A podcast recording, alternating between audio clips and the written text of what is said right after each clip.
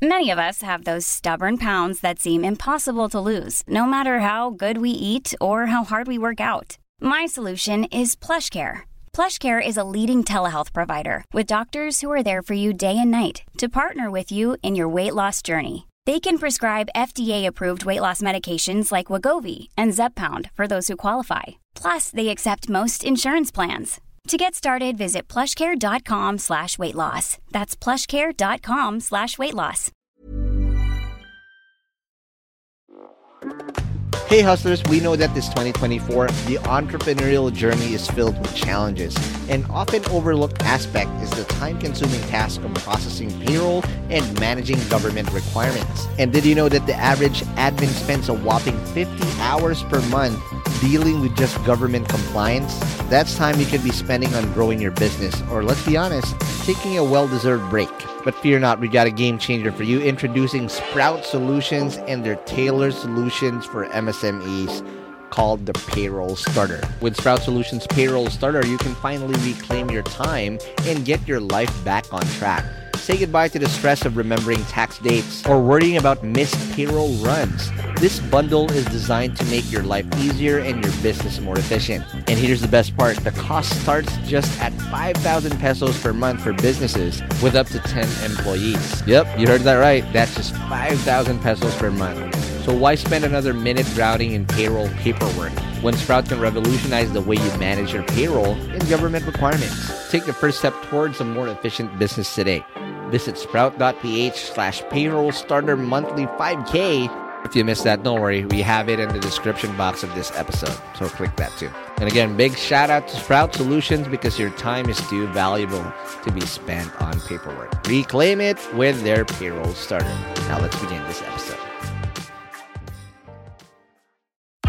The Hustle Share podcast is brought to you by B21, a platform which helps you start your journey with cryptocurrencies. Visit b21.io slash hustleshare and get $2 upon signing up. Also powered by Podmetrics, the only analytics platform you'll ever need for your podcast. Sign up now at podmetrics.co for free and use the code HustleShare. And you could look at the cup like half empty and say the Philippines is a very sad market, or you could look at it from the perspective that we see it, where the cup is very half full and the upside is massive. Welcome to Hustle Share, the podcast that features the daily grinds of unique hustlers around the world to show not our differences, but that our hustles are very much alike. Now here's your host, Ronster Baetiong. Welcome to the latest episode of the Share podcast. We have made another leap because today we'll be having one of the newest, if not the newest, venture builder or venture fund out there that's out to shock and rock the whole startup community. Because recently, actually, just last week, they announced that there is another venture builder in town, and they're not just formed by random people.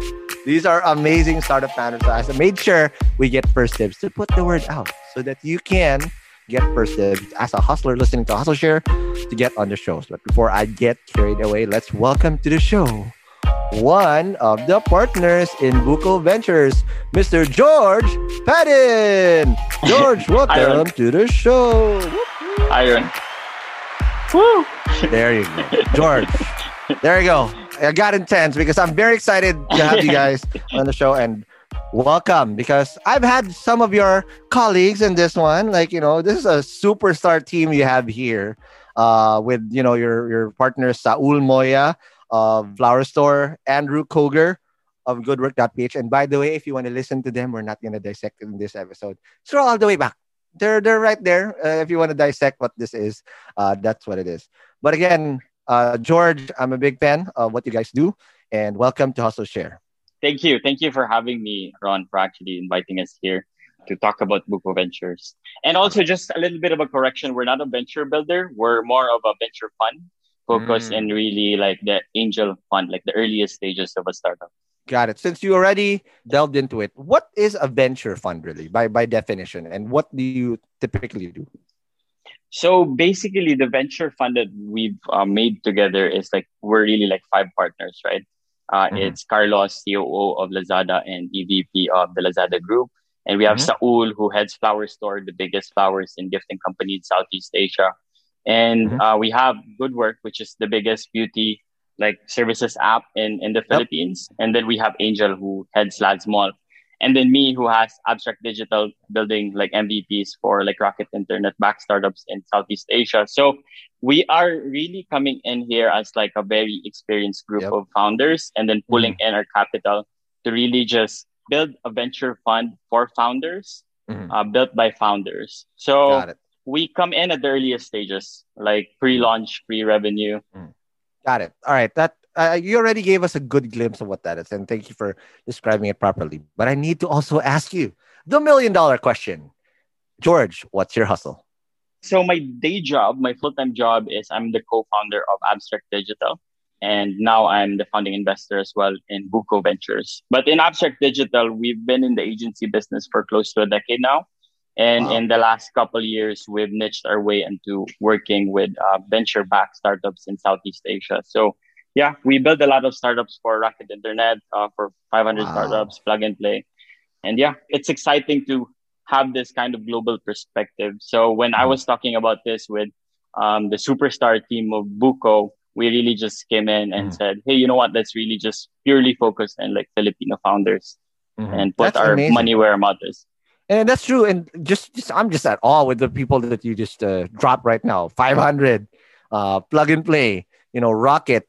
For them to trust you and again, you're not in Manila, by the way, just goes to show the type of talent we have spread out. Because people always think that, ah, maybe it's just Manila devs that we need to talk to. Dude, Cebu is where it's at you know, and in building stuff like, you know, knowing what I know and the top secret stuff, like, you know, the Cebu people are working on, dude, it's not even close. You guys build the best tech out there. But before I get carried away, before you tell us how you got that done, I need you to buckle up, my man, because we're going to have to ride the Hustle Share Time Machine.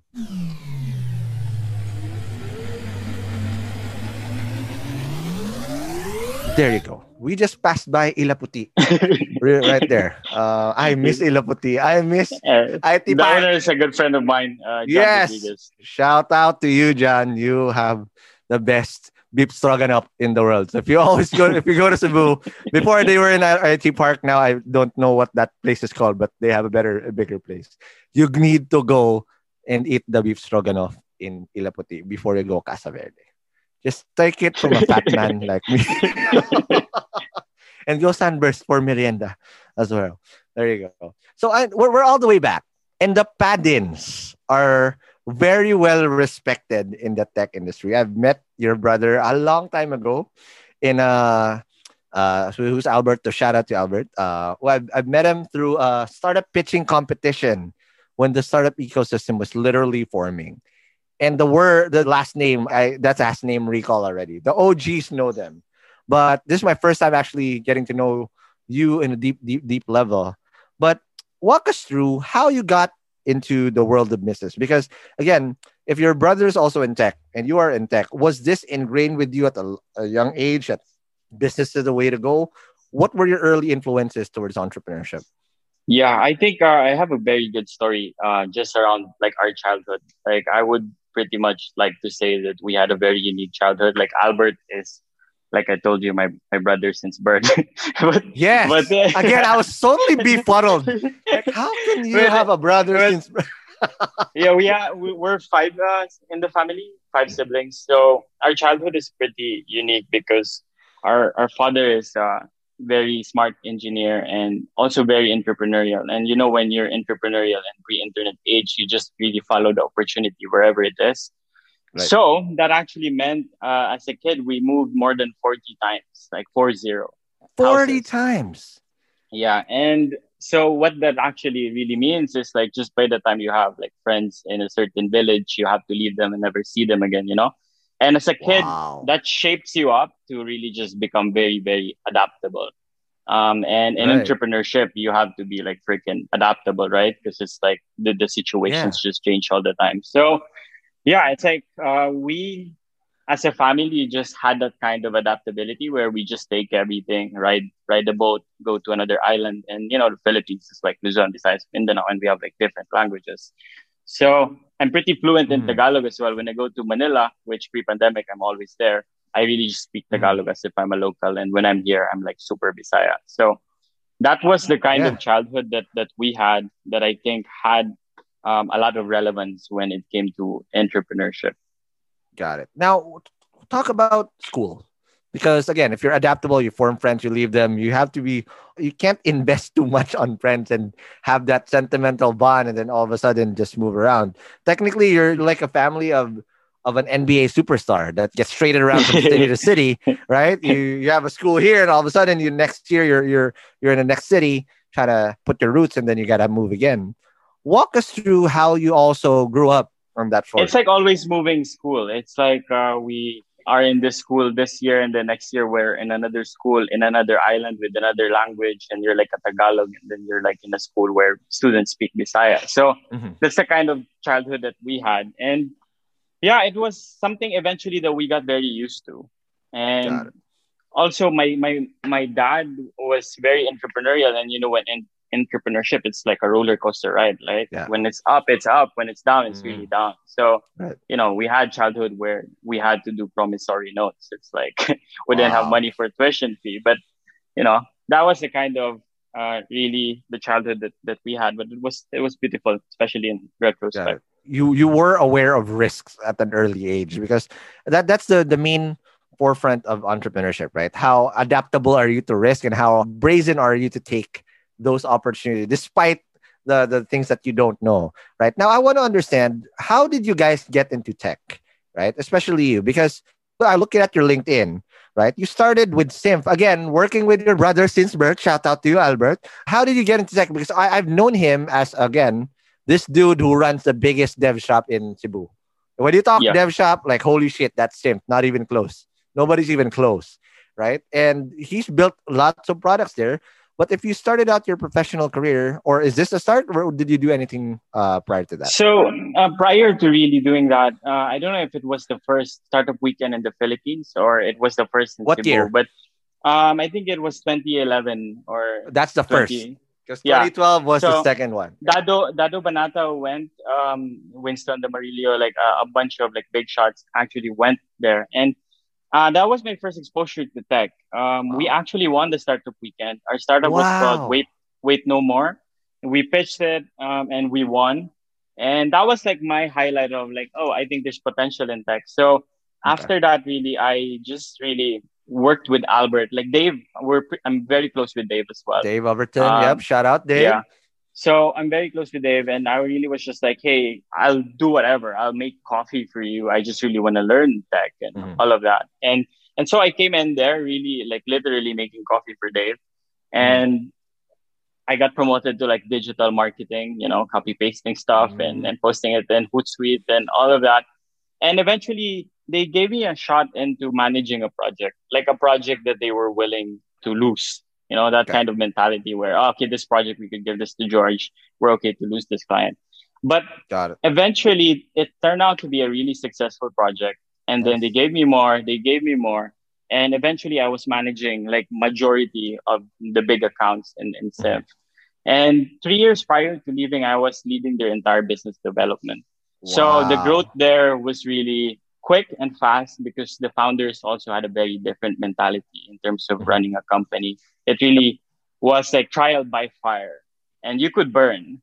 Right. But if if you really just don't be too stupid, you're yep. not gonna be burn. an idiot. So, yeah, yeah. So so yeah, eventually that's what happened there, and then I then started a media company and a tech company, and we're we're very like the the we always see it as a rising tide raises all boats and we always keep in touch and the ocean is so big um, mm. we have different niches like abstract um, has niched its way into working with like heavily venture backed startups and Symph mm. is working with le- really like large scale um, brands and, and systems mm.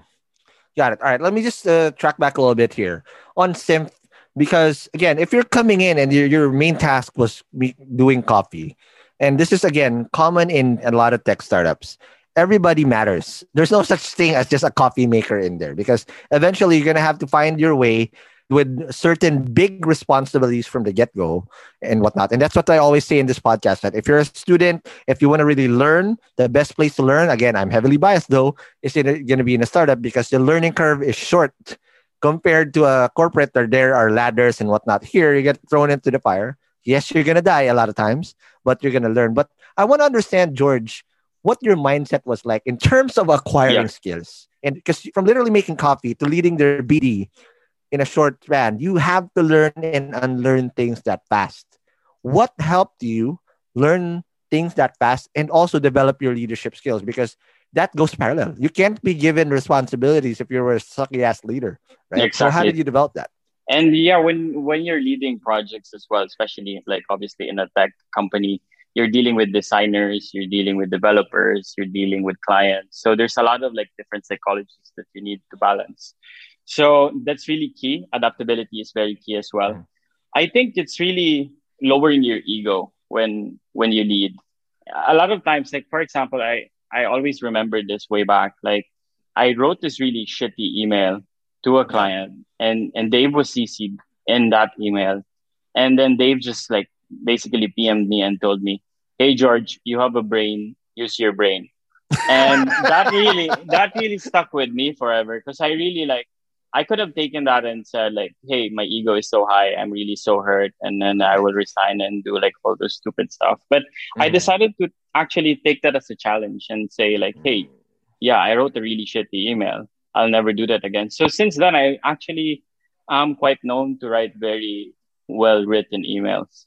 So mm-hmm. yeah, it's lowering your ego. Yeah, but lowering your ego is the first step. How did you become better? Because okay, if you lower your ego, then you're open to criticism and improvement.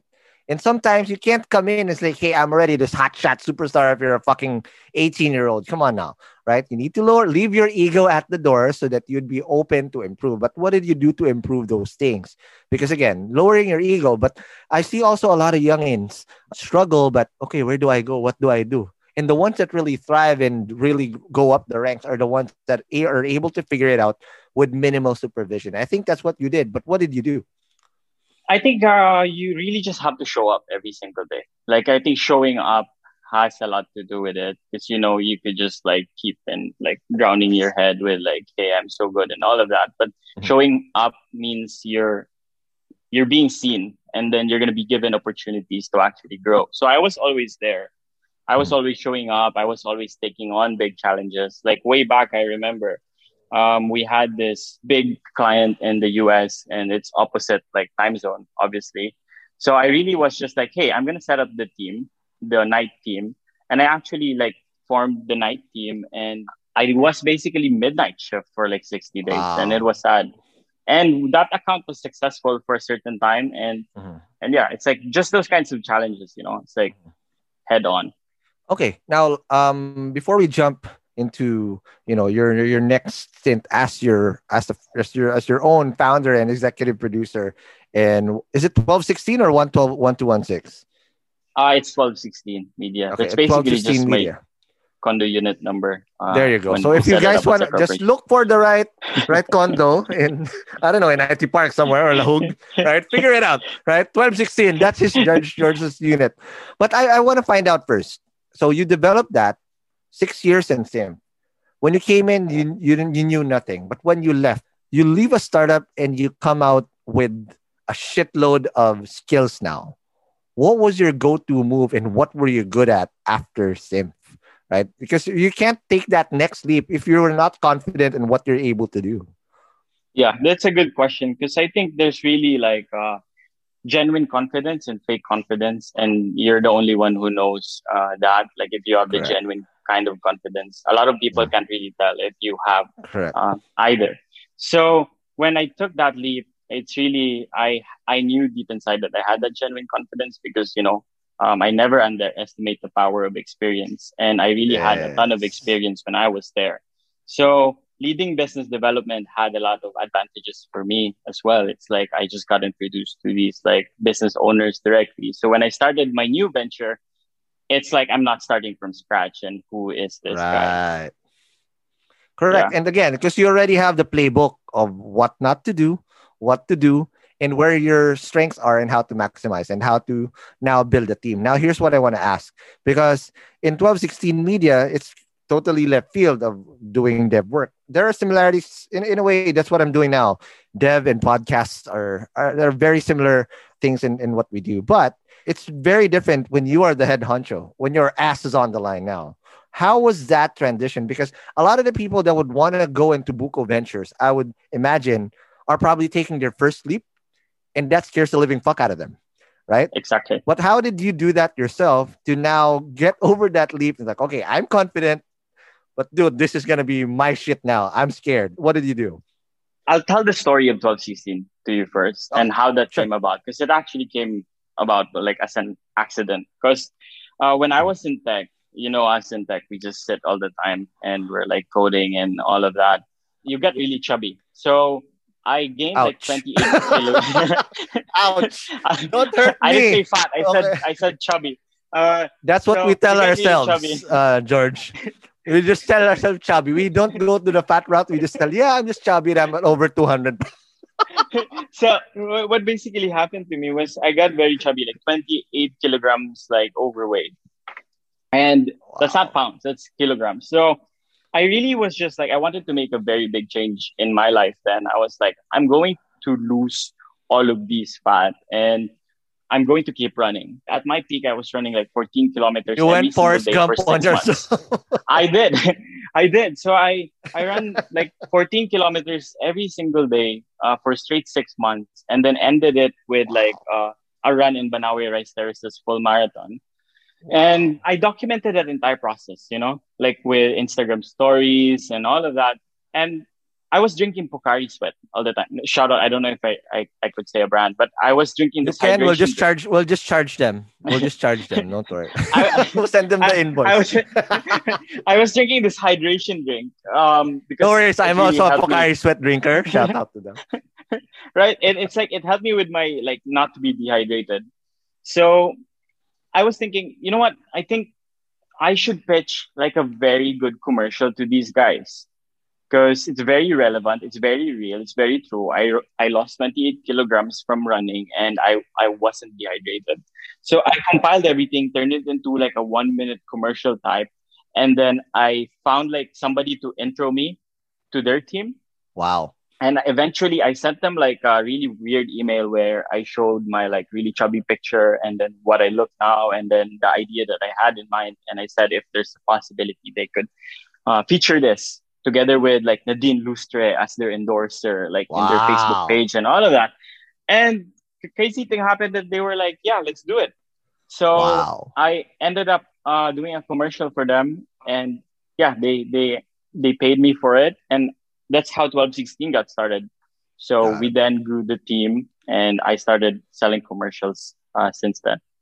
Nice. Um, that's amazing. But now, two things. You built a team, and you're good at B- BD, and you're good at running now. You know, drinking Pocari Sweat. Also, how did you build the team? Because I also the second thing I wanted to find out is around this time, if you did 12, 16 in March, you also did Abstract Digital, which what you're doing now in May. That was two months apart.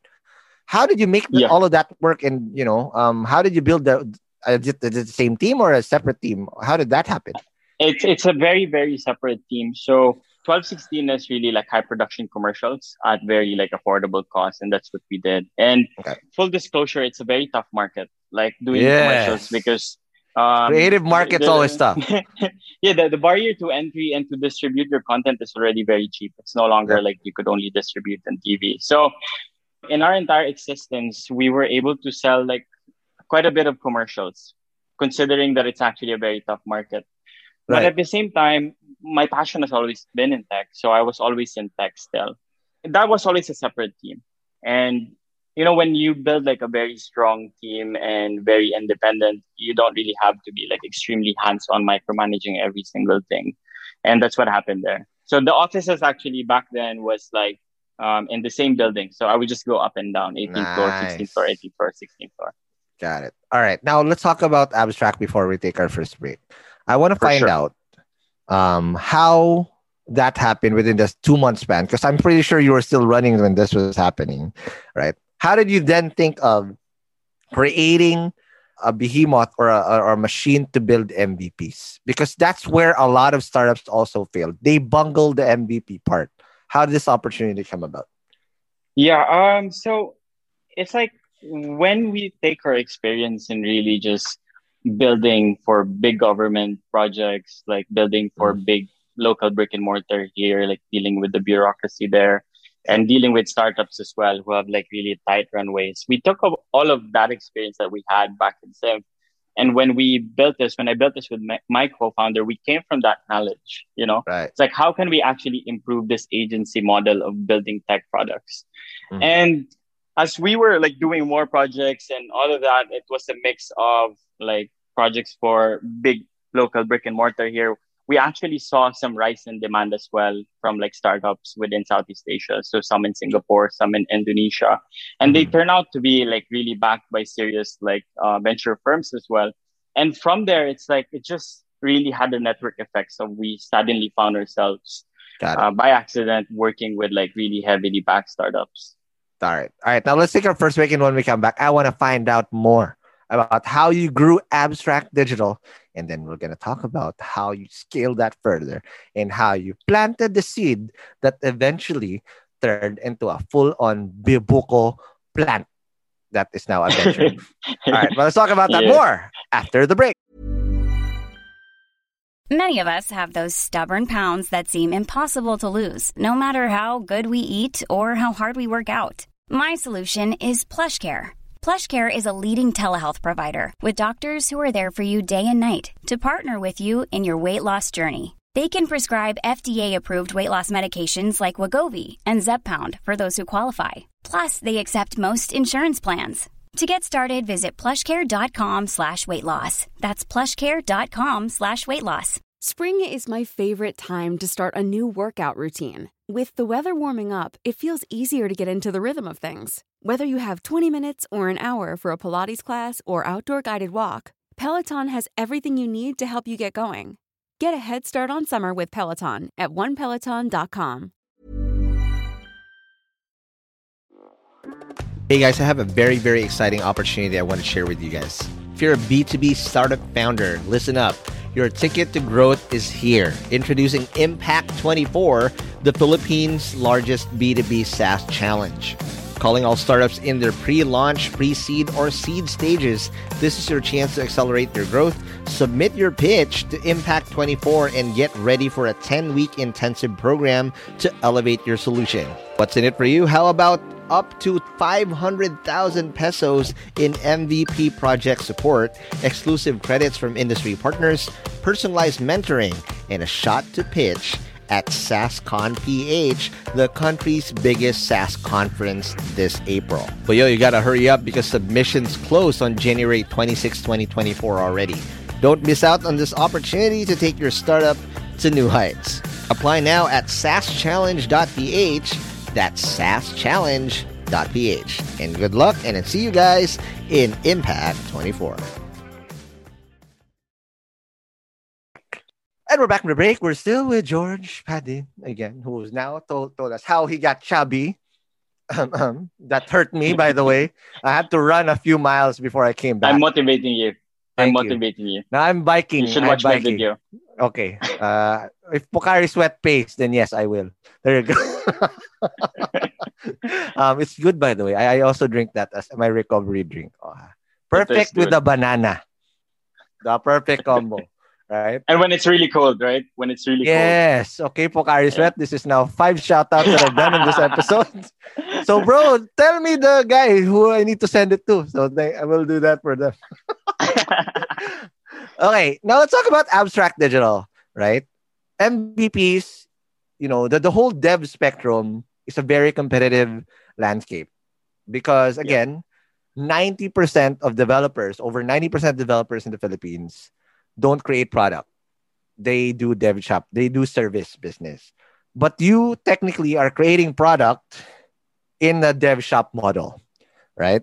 Now I want to understand when you saw the opportunity to build MVPs. First of all, why MVPs? And number two, how did you even know that the MVP is worth doing? Because at the end of the day, you have overhead to also uh, worry about. The worst thing that can happen is you someone a startup would go in there and say, "Hey, I need an MVP, but I don't have anything." How did you identify those venture-backed startups that had money to burn that you can do yep. MVPs for? For sure, definitely. So I think I'll I'll tell you like our experiences in different types of like clients, right? Sure. So when you when you work with big corporate, it's like the money there flows very slowly. It's like it's as if they're sending it via oh. your check. So the payment there God. is probably going to be 60 days, 90 days. That's when actually working... fast. My experience I've had like dude, one year accounts receivable, god damn, you're already dead. And and the there's so I'm I'm not like bad mouthing that space because there's also some right fit for that space, you know, large Correct. scale. But you're also competing against the procurement department who wants to really um, slice your margins. You're also dealing and with a lot of people. Yeah, exactly. Uh, you also have to maybe slightly play a little bit of politics. You have to mm-hmm. have a lot of approval process, which basically means a lot of recurring expenses for me for a very long period of time with a very, very delayed collectible, which means a very bad cash flow. So if you look at it from that perspective, it's a really bad business model for us. Like I have a team of like more than 20 people and as you know, tech uh, talent is quite pricey. So the recurring Super. expenses is quite high. But compare that to working with venture backed startups. These guys move fast, they pay fast. And at the same time, you're working with extremely uh, talented, smart, sharp founders. So when we've actually seen demand there, hmm. we've actually just doubled down in that space. So our technologies, the the way we build is really like out in the market in like four months. Uh, so we do a design sprint. Pre-pandemic, wow. we used to fly a lot. Uh, we used to be in Singapore, in Jakarta to do design sprints. So we nailed the entire MVP design in like two to three weeks, and then we build on React, wow. React Native, in like three months. And then it's out in market and then we iterate. So yeah, that's why we quickly uh, gained demand and traction from Rocket Internet back startups, which basically just have like a pre-seed of like a year of runway and then they need to get the seed. Yeah. So I hope that gives you a good overview of why we really niched our way into this space. Mm-mm. Now that's really good. And again, for you to even find those pre-seeded ventures, not a lot of them exist out there. Most of them are bootstrap and the runway is typically low, right? But these are ventures that mm-hmm, have exactly. money to burn, number one, and are willing to outsource MVPs because majority of the time, the people that don't have cash per se don't have cash to pay for MVPs. That's why, you know, they crawl through that zero to one process because they're gonna make do with what they have and what they can afford. But for you to find those, how did you find them? The the the rocket internet peeps, because exactly. these they're technically elusive. They're not just going out there, hey, I'm rocket internet, because they're busy yeah. building. How did you find them? They are so. Um, I think one one point I would just like to highlight as well is like the hardest startup founders to work with actually are the ones that are not venture backed because they're like bootstrapping, they're using their like family money and all of that. And it's very hard to part with their money. So it's very challenging to work uh, with those kinds of founders. That's why we really made it a point to uh, really niche our way into venture backed startups. So the thing actually, how it got started is it was really just an introduction with like a, uh, now a big like fintech uh, company in, in Singapore and Indonesia. Mm. They're called Spenmo and from then, mm. we actually got connected to another Rocket Internet back. And now recently, we've worked with like the former head of Rocket Internet Asia, building his own wow. startup. So the, the network effects really just took off. And we really found mm. ourselves working with the most interesting founders with very interesting backgrounds, like former CEO of Food Panda. So, yeah. yeah that's amazing. And what, there's one thing. I, I, came from a rocket internet company in my first or my last job technically in Groupon. And back in 2010, 2011, they had a bad rap because they're known to uh, you know, they move fast at blazing fast costs that they tend to run people over. But credit where credit is due. The people that came from Rocket knew how to fucking scale startups like fucking crazy. But if that was the type of culture we were working on, they the expectations are high. What is common among these startup founders from Rocket that you don't see in a typical founder and how what what's their brain like? What's their process like? Good good question. I think they're extremely efficient in terms of cost, in terms of they're very data backed, data driven. So it's like when you do build products for them, design products for them, you really have to A B test it and all of that. It's not just gonna be like, hey, it looks fancy, it looks good, like let's launch it. It's really about like studying the data and moving really, really fast. Because you know, uh, the business model is pretty obvious. It's really just copying existing players and executing better, mm-hmm. executing faster, forming like a like a better team. Yes. So yeah, uh, what's very common about among them as well is they're all very very smart. They're also very good to work with. They're, you really just right. have to be very competitive as well. There's no room for yeah.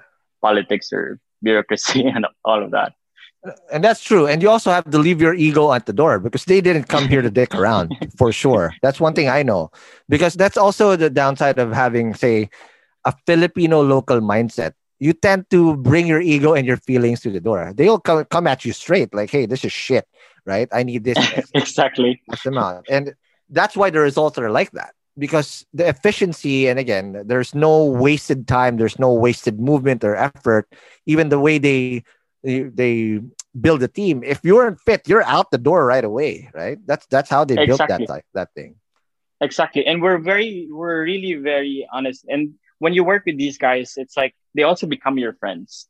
So they're very very honest with you. And yes. even during the pandemic, when the pandemic mm. hit, um, all of these venture back startups that we work with just started calling me and saying like, "Hey, our investors told us to stretch our runway to like 18 months instead of 12 months because we don't know what the investment landscape would look like. So we then like really on the spot right. just negotiated like, okay, let's lower the rates by this much. Will this work? And that's the kind of relationships that you uh, need to foster and, and build with these guys as well. Got it. All right. Now I want to understand: is that how you met these superstar guys named Saul Moya, Andrew Cougar, and the Carlos and Angel? because these are the common denominator among these fellas, as they're all former Rocket peeps, former Lazada. Lazada, yeah. You know, the, you know, and Lazada, for those people who don't know, before Alibaba came in, this was a perfect example of a rock. The this is their biggest rocket ship that they built, and they built it freaking fast. They pivoted as well. They went from you know retail into a marketplace model, and these were the guys behind it running it. And how did you meet them at that point? Exactly. Um, so I've always been friends uh, with with this group. Uh, every time I'm in Manila, I actually have coffee uh, with them. So in the early days of GoodWork as well, I built portions of uh, GoodWork's technology.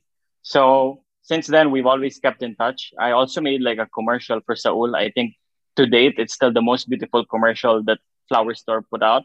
It's very, wow. very heartwarming. So yeah, with with the, that mm. team, uh, it it was really just a bunch of friends that that I hang out with, and we decided to like do something together because it's a very ripe uh, time. We also saw what uh, three three five Fund uh, is doing, Francis Plaza and and team, yep. and we're shout out. We just actually, had them a couple. we're actually collaborating. Uh, we have a shared WhatsApp to just like discuss how we could really build like the ecosystem and invest like the earliest possible to talented founders. Absolutely. Correct. And the talent is there again. We've come a long way from 2011, 2012, where literally you can go in a room and you know everybody. A lot of those guys are are still around, at least those those guys that really push through. Some of them are, are not back. I hope they do come back. I think they are the most qualified to have a successful startup now, though they failed in their first few, you know, uh, tries. But dude, for sure. But the kids now are fucking amazing, man. It's like it's scary and it's amazing what they can do, but they need the right tutelage.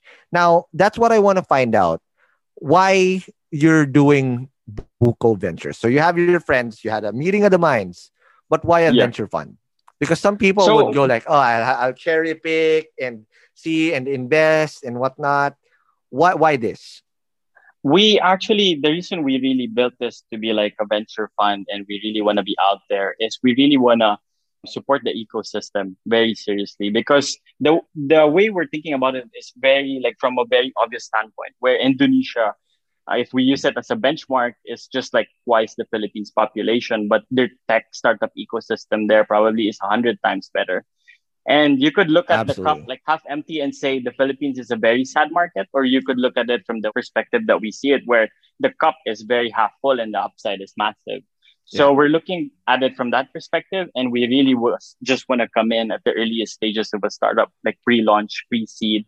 Mm-hmm. Um, we see a founder who's really extremely uh, well versed with the industry that they're trying to disrupt or change, and we give them money to actually just get started, do it full time, and with our mm-hmm. guidance, we help them like create a very solid MVP to attract like a serious seed round using our network as well. So it's not just like leaving them there; it's really leveraging right our value add in their startup. And what I like about you is you don't shark them out. You're getting five to ten percent. Uh, exactly. Uh, which for sure again, uh, walk us through. If someone attracts you, what do they get specifically? Because I said I got I saw five to ten percent, dude. That valuation is really good. Because most early stage founders here in the Philippines, ballpark figure that I'll typically see is they get 20 to 30%, which is dangerous if you got the wrong angel. You got the wrong angel and they get 20, 30% of your shit, you're fucked. But at 5 to 10%, pre revenue, pre launch, that's a big ass yeah. risk. But what do they get if they are fortunate enough to, to pass the standards that you guys look for? Yeah, so I think the value add that we have really as like an angel backer to these startups is we could really help them through our network get like a serious seed round and we won't like introduce them to our network as well if we haven't helped them yet like form the mvp that's solid with like data and like real good like projections or even like early traction and stuff like that. So i think that's where our real value add is. And when we let like a seed like round venture focused uh, fund come in these guys also know that our reputation in the industry is very credible as well. And we know what we're talking about. So yeah uh, since we launched buko ventures we've been hearing pitches from really smart founders and it's making us more excited about the ecosystem. And if you're listening, you heard it here first on Hustle Share. Dude, I've just in this year alone, I've had like four or five new ventures that are now even venturing into idea space. Before, nobody wants to touch idea space bootstrap people. I guess idea space is the only one, but they don't help you build the MVP. They let you figure it out. But here, it's literally walking you through these things. Now, in terms of competencies, walk us through also the experience. So, of course, Saul and uh, Andrew has been guests here uh, before. So, if you again want to find out what their background was in that network, within the five of you at least, what are the things they can get here? Because at the end of the day, just being in the room with these people and having the tutelage to build the product, rocket internet style, motherfucking shit, my goodness, right? is already a big boon because this is better than an MBA because the people that is going to mentor you per se have done things at scale. What are they getting here? Exactly. I think just to talk a little bit about the background of the team, uh, the founding investors of Buko Ventures, it's like if we look at Saul, for example, when they sold Lazada to Alibaba and he was CFO of Lazada, he then built Flower Store. And mm fast forward to present time, Flower Store Group is the biggest flowers gifting company in Southeast Asia, not just the mm. Philippines. They have operations in Vietnam and the Philippines. So that kind of growth hacking and like social media marketing and like even now venturing into TikTok is just like really, uh, really valuable. Like it's a massive value add. Like when we discuss things internally or when we mentor these people that we will fund and advise, we really come from that perspective. And same mm-hmm. goes with Carlos and Angel from Lazada. It's really the value that they bring there is really just from the perspective of like a giant, you know, like how giants are thinking, yep. what the giants are trying to do next. So this kind of perspective um, really is very value add. And then from my end, it's like I really focus on cost efficiency as well. Like I know how to build it really quick and I can advise them there. Mm-hmm. It's like we wouldn't fund somebody and then tell them to hire an agency because I know that agencies' margins are quite high, though it's like less risky yeah. compared to a freelancer. The margins are pretty high. So we could advise mm-hmm. them a lot on just shaping up the MVP at the most cost efficient way. Got it. Now, uh, last two questions before we take our last break. You, you, told us what they're going to get in terms of network, but what are you looking for in terms of founders? Because at the end of the day, that's what's going to drive this. You guys are there to provide the resources, the experience, the mentorship. But you got to have a top notch motherfucking founder to even crack it. But what do you look for? Is there specific uh, niches that you look for, or is it character traits? What is it like? So in terms of category of like industry focus, we have no industry focus. Like you could be in any industry, um, and you could pitch to us. So what we really look for is just a founder who really understands the space that they're trying to change and improve. Mhm. And we see the passion as well. You know, with this early, like very early stage, there's no projections and all of that that we're looking at. It's really the passion and the knowledge in that space that they're trying to enter. So it. that's mainly the thing that that we're looking for. Okay. Now, if they're fortunate, what's the process that they have to go through in order to apply? Is there like a screening process? Do they have to dance? Do they have to pitch something?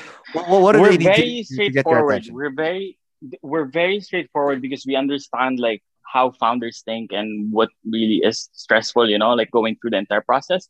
So we're very mm-hmm. simple in a sense that you will actually just get you pitch in the website and then we actually schedule a call with you and Carlos is Mhm. going to be there, Andrew's going to be there, like the team's going to be there and you're going to be pitching and then we're going to be asking some questions. And then when we agree on something, we send like a one pager term sheet and you have the money in your bank. That's really the way we operate. It's like fast and simple and straightforward. All right. Last question. What's the money like? And how do you determine that valuation? Because again, uh, this is very risky. You take so much risk here, right? right, right from the get go. But what is the t- monetary support? And again, what will they get after you get that term sheet signed?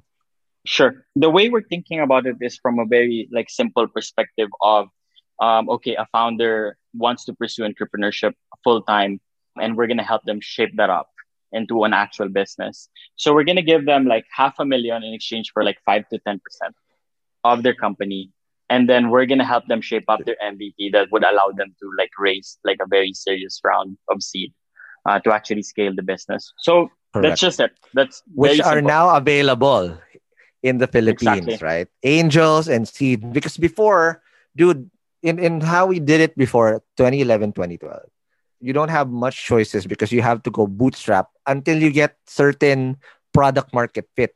And in order for you to get product market fit, there needs to be certain levels of iterations you need to get there. And if you're bootstrap, good luck. You don't have runway. You're, you're pretty much fucked. But now, with the uh, emergence of the 335s and whatnot, and so many other funds, again, just track back in Hustle Share. There- I, I pretty much have them all here. You now have choices. You can choose the path. Like in Pokemon, pick your fucking Pokemon. Is it a Charmander, Squirtle, or a Pikachu, or a Bulbasaur? Right? Up to you what you want to choose. And it still goes into something very promising. I'm very excited for the ecosystem. But uh, let's take our last break. And when we come back, I want to ask you how to build the proper MVP and everything else that uh, you guys are doing in terms of what you're really good at, George. But I'll talk about that more after the break. Hey hustlers, it's time to talk business once again, and we're excited to share a bit more info about our sponsor, Sprout Solutions. And again, just like what I said at the start of the episode, you should check out Sprout's Payroll Starter as you grow your own startup. Because this bundle that they have is literally what you need to take your startup to the next level as you grow your employees.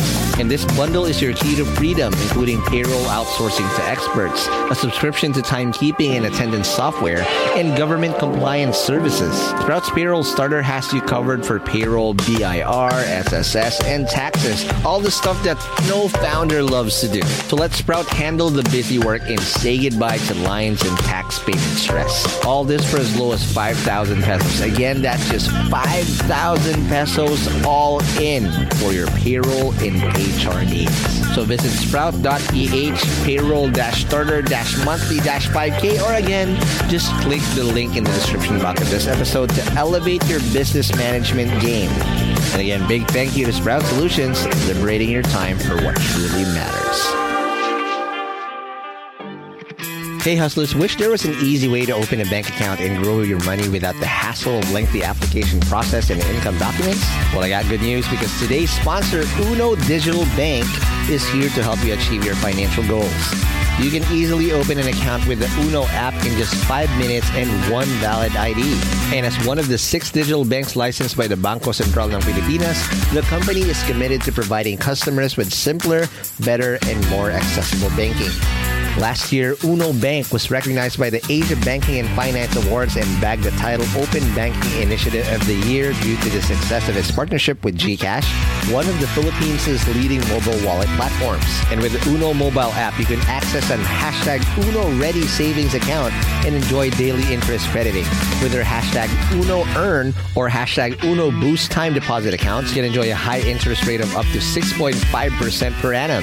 Enjoy monthly payouts with hashtag Uno Earn earn in flexible tenors with hashtag Uno Boost. Other app features include pay bills, the Uno Virtual Debit MasterCard, life insurance, scan and pay with QRPH, and loans. And the one thing that I really love about Uno Digital Bank is they're open to collaborate with a lot of Filipino startups. I've had a chance to see the partnerships that they've had lined up with the startups that they have, and it's truly exciting to see how a digital bank like Uno can enable startups to unlock the power of fintech through digital banking. So if you're ready to elevate your banking experience, download the Uno mobile app today from the Google Play Store or App Store. Or if you want to collaborate with them, I'll be happy to give you an intro.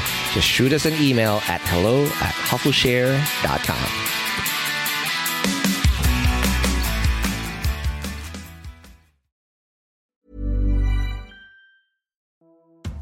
Hey, hustlers, I hope you're having a great 2024 so far.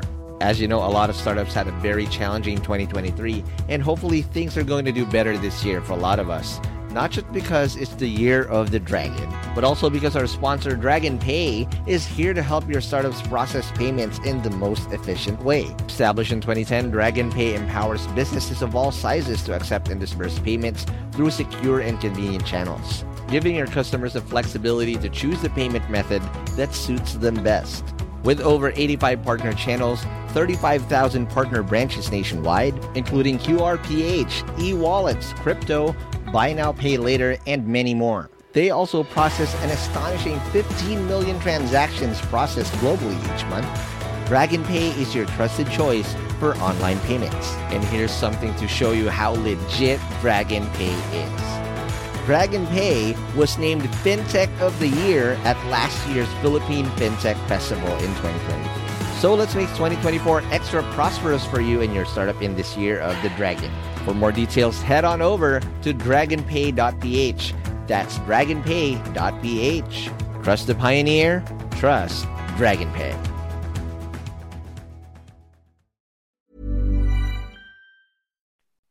And we're back from the break. We are still over the coconut in the Buko Ventures with George Padin, who again told us what Buko stands for. I'm very, very excited. There's now so many options. All we need are great founders. And if you are listening to Hustle Share, most likely you are a great founder because you're here to learn from our mistakes, the idiots that came before you. because the reason why we're paying it forward because we fucked up so much and we've seen so many people fuck up like us so that you don't have to go through the same mistakes. That's what your Gen Y and Gen X's are for. Basically, your running playbook of what not to do. Okay, now George, I want to find out several things, right? Especially in in the most important segment of any startup, the zero to one ideation. To fucking creation and of product and validations. This is where people bungle this so much. And again, you fuck this up so much and you got lucky and you scale prematurely. That is the death knell for your startups. And exactly. I want to find out. You've been building the MVP guy, the most valuable product guy. You know, that's what you are. And you've been building MVPs for rocket uh, internet startups, for venture building startups, and also you build product. What makes a good MVP? Because I think MVP is a loosely used word that just for the sake of shipping something is already MVP. In your opinion, what makes a good MVP? I think that's a very good question because like getting to zero to one, like having a product is like the one and you actually have end users, that's the one. Building like an MVP, like for those who don't know, like MVP is like minimum viable product. It's mm-hmm. really like basically the features that are like bare minimum that really just to get like your product working to validate whether people are going to use it or not So when we build like MVPs for these like rocket internet back startups, it's really one of the most critical part is like moving really fast, as data driven as possible, and then actually having end users use it and then iterate quickly. That's an MVP. And that's our strategy to MVP. Otherwise, you could build like a full blown product and having all of these like patting yourself in the back, telling yourself Yeah. that, hey, when I launch this, people are going to use it because it's beautiful. And then you launch it, you've spent a year building it, and then nobody's using it. And then you're going to be very frustrated in life.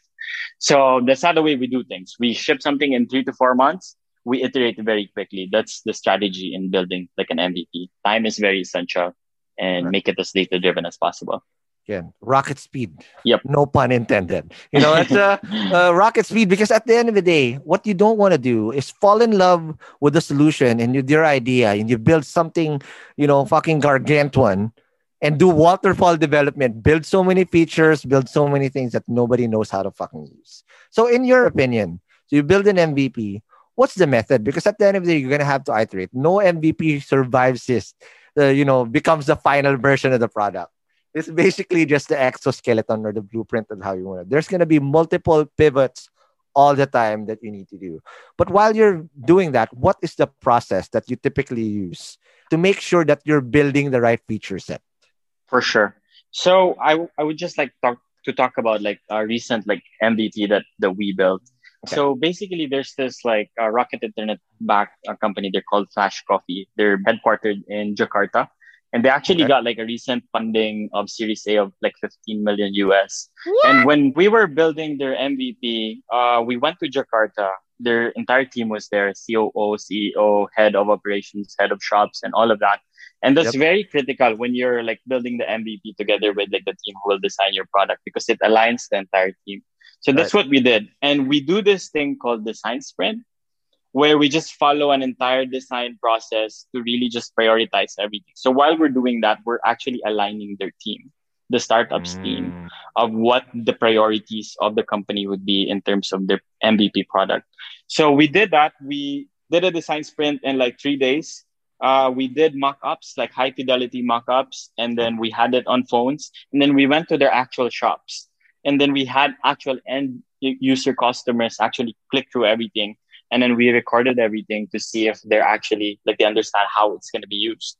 Wow. And then around that, we then iterate quickly and then do high fidelity mockups, Mm. the actual designs.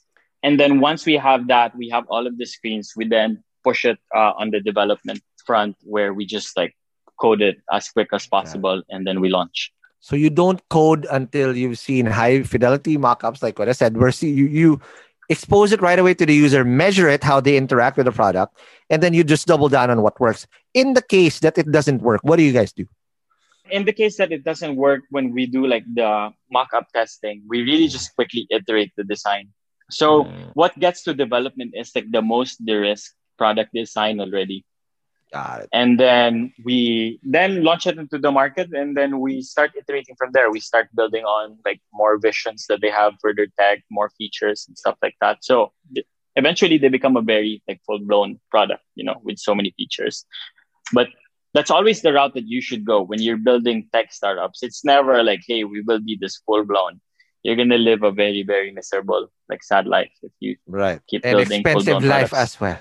You know. yeah Uh, Yeah. That's just that's what people typically do. Like, oh, let's go ship it. Let's hire a dev shop. And uh, most dev shops don't freaking make it on time. As, and it's worse if you do it in house. Some people do it Exactly. in house, building an MVP in house, and you don't have a product yet. And again, tech talent is expensive. Good luck to your runway. That you Exactly. already dug yourself a hole six feet deep. You know, at the end of the day. Again, when you build an MVP, you're always in search of not product market fit yet, but problem solution fit. So you iterate, something works. But how do you know, George, if you already have problem solution fit that you can now iterate in scale a little bit and build more processes on top of that? So when when we build products, it's really usually for for example, like this Rocket Internet back startup, they got Mhm. a pre-seed from Rocket Internet.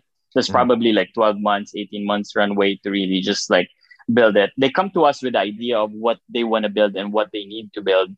And you know, it's like in six months, that's probably the tech that we build is what they're gonna use to raise further funding for their seed round, right? So Right. that's very important for them as well. So they're the experts in the industry. We're just like the consultants who comes in and diagnoses the problem and then comes up with a solution based on like what we see. So the design sprint is very valuable in a sense that it actually lets us discover so many things.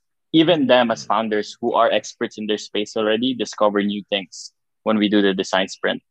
So yeah, I think going through a real design process is very important and critical, not just like exactly copying the screens of the competition that you're trying to beat. Mhm. Uh, because you will find yourself in situations where there are a lot of business use cases that doesn't freaking make sense for you Correct. because you just copied every single screen that they have. yeah. Yeah, you, might even copy the logo. So don't copy everything, huh? Just make Yeah. sure you iterate Inspiration. well. It's good inspiration. Correct. And again, it's good because you're you're there to outscale them as well. Now, I want to find out. So you you have all of that and what you built, yeah, problem solution fit. In your opinion, and this is also circles back to what Buko does. Build an MVP, problem solution fit. When is the perfect time to properly raise funds for a proper seed? Because I always get this like, oh, we're building a product we're not yet launched, but I want to launch. Or I want to race now. Like, uh, I'm not sure if that's a good idea because you need to have traction, my man, before you Exactly. you freaking do it. But when's the right time to do that? So that's really where uh, we're coming in as Buko Ventures to really just fill that gap where a lot of like existing venture firms are in right now, which is Mhm. mostly in seed round. We come in at the riskiest space, which is earliest, like where Mhm. there's a founder who can't afford to do it full time, can't Right. afford to bootstrap, but extremely talented. We give Mhm. them money to actually survive and not think about anything else, like paying their electricity bill, but only Mhm. think about building their product and be obsessed about it. That's where we come in. And I think because of our mentorship and the value add that we bring, we really help them shape up a very solid like MVP that allows them through our network as well to just connect with these like serious seed backers. So Correct. three yeah, three uh, the Fox raise seed- months, and exactly. whatnot. You can't raise serious uh, seed round unless you actually have like data, like what you said, and all of that. And we help them reach that. So our hope at Buko is really to just empower like the next wave because we we basically sponsored their leap into entrepreneurship. That's the way we see it. Absolutely.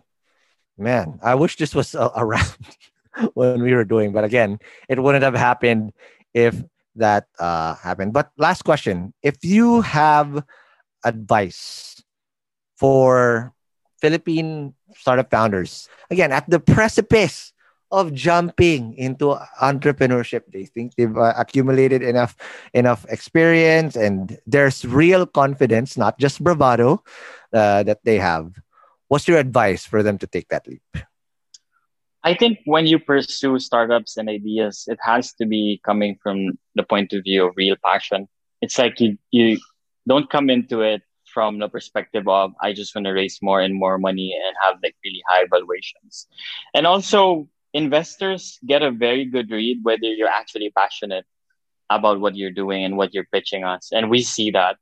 Uh, we get a sense of is this coming from a perspective of just purely ego or is this really coming from a perspective of these guys are actually extremely like passionate about what they're doing they understand it and they're a visionary so it's a massive like plus. So yeah if if you're in that space it's like be obsessed with something like something genuinely you're obsessed about and i think that's the right time to actually take the leap Otherwise, if you're just like reading all of these like Tech in Asia articles and then you copy those guys, you're like raising a baby that you don't love, you know, if if that's a right analogy. And again, George, thank you very much for sharing that amazing, amazing advice. But again, if they want to join and climb up the tree where the coconut nut is up there, what do they do to become and uh, or have a chance to even work with you guys in Buko Ventures? Yeah, we uh thank you for that, Ron. Uh, we are very like our website is very straightforward in terms of like you don't even have to send a pitch deck. You just send like as a description and all of that. So you could go to bukoventures.com to just apply there. I think you in the show notes. Yep. bukoventures.com. And yeah, eventually we will set up like our Facebook as well and Instagram to make it like cooler and all of that. and you'll see a Pocari Sweat commercial there. Oh, ha. Exactly. Sponsored by Pocari Sweat. Alrighty, man. Thank you very much. Before I let you go, follow us on whatever podcast app you listen to, whether Spotify, Apple Podcasts, and whatnot. And if you did say some jargon, don't worry. It's going to be in the show notes on hustleshare.com. And if you want to be part of the community, it's going to be in the Hustle Share community on Facebook. So you can also join us and talk about, you know, what happened on the show and meet your fellow listeners of the podcast. And lastly, message us on the Hustle Share chatbot at m.me slash Hustle Share powered by Chatbot PH. Again, George, thank you very much. Thank you. Thank you. All right. And I'll see you guys in the next episode. Peace.